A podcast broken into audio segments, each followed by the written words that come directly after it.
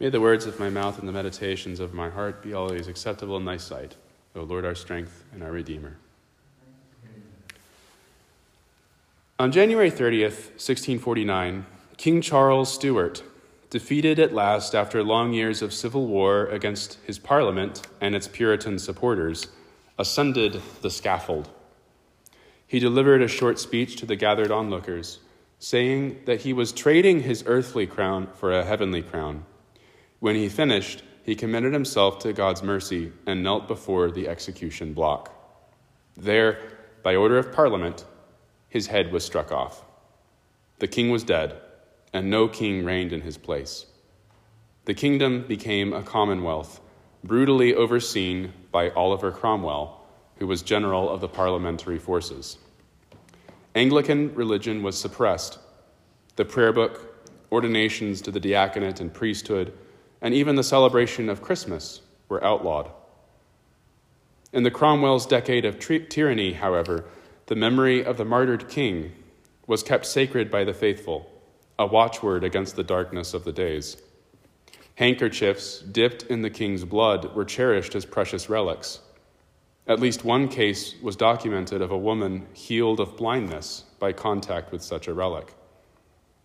A book of devotions reputedly written by the king was printed and circulated illegally, as were woodcuts of the king in prayer, casting aside his crown of state and receiving one of thorns from heaven. When the monarchy was restored in 1660, the Church of England was reestablished, and January 30th was soon declared a national holy day, a day of penitence for the murder of the king, and of celebration that God had given England another martyr. Now, as Americans, we really might be excused for feeling a little bit removed from this history.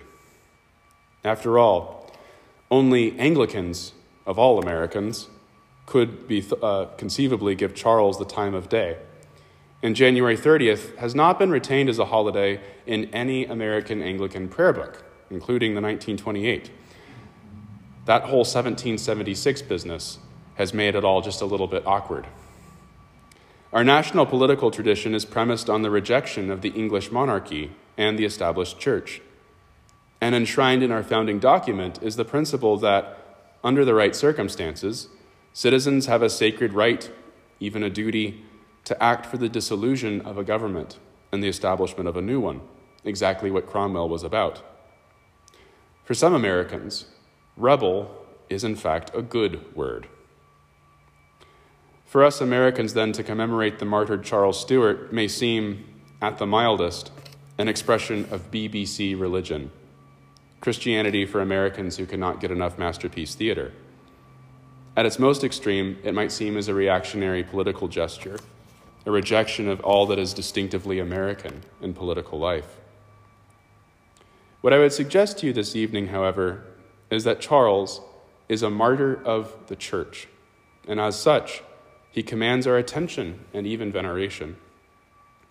The full importance of his death is revealed when we consider the purpose of his death. Even up to the end, Charles could have kept his life and even his earthly crown if only he had agreed to the ultimate demand of his enemies that he alter the order of the English church by abolishing the House of Bishops and reordering the church along a less authoritarian or hierarchical model. Big deal, right? Yes, in fact, to Charles, a very big deal. Charles, like his spiritual teachers, the bishops Lancelot Andrewes, John Cosin, and William Laud, and the deacon Nicholas Ferrar, was convinced that the bishops, the episcopate, were essential to the life of the church as such. There was a living historical link between the church in England and the Lord Jesus in Palestine. That link was the episcopacy, the fragile, imperfect, often very stupid men consecrated to stand in the line and fellowship of the apostles, through whom the word and sacraments of God were communicated to God's people. It is difficult for us in our modern perspectives to understand why Charles should choose death over the legal uh, support for such an institution. Does God really need the episcopate to minister to his people? Can we not, simply by an act of the will, obey God and worship Him, each in our own way? This notion that God has established and still works through particular institutions wounds modern sensibilities, just as it offended the rebels who had sought the king's life. Ultimately, though, we have to think about the church as a living body in union with her head. The church is not a mere association of individuals, like a club. Rather, think of how Scripture depicts the church as the new creation, born of a gift, the gift of the Holy Spirit of God to the apostles, the patriarchs of the true Israel. The bishops who ministered in the line of the apostles were, to be sure, men and prone to miserable failure, but they were the ministers of fire. Sometimes, like Hophni and Phinehas, they brought them on themselves damnation through their abuse of the sacramental office bestowed on them. Some, like Zadok and Zechariah, were faithful ministers and stewards of the mysteries of God. But all, good and bad, were ministers of fire. Through them, the Holy Spirit ordained priests and deacons to baptize, to preach, and to celebrate the holy mysteries of the Eucharist and without them, the church might dissolve into a mere cluster of sects, each with its own self appointed apostles and its own interpretation of God's revealed will. And indeed, this is what happened in Cromwell's England. Now, does God not love and cherish and listen to the prayers of those who worship him outside the apostolic church? Absolutely. Yes, he does. They are all his people. But it is not God's will that his people should live in division. Rather, as in the prayer of our Lord, let us pray that all be one. How good and pleasant it is for brethren to dwell in unity.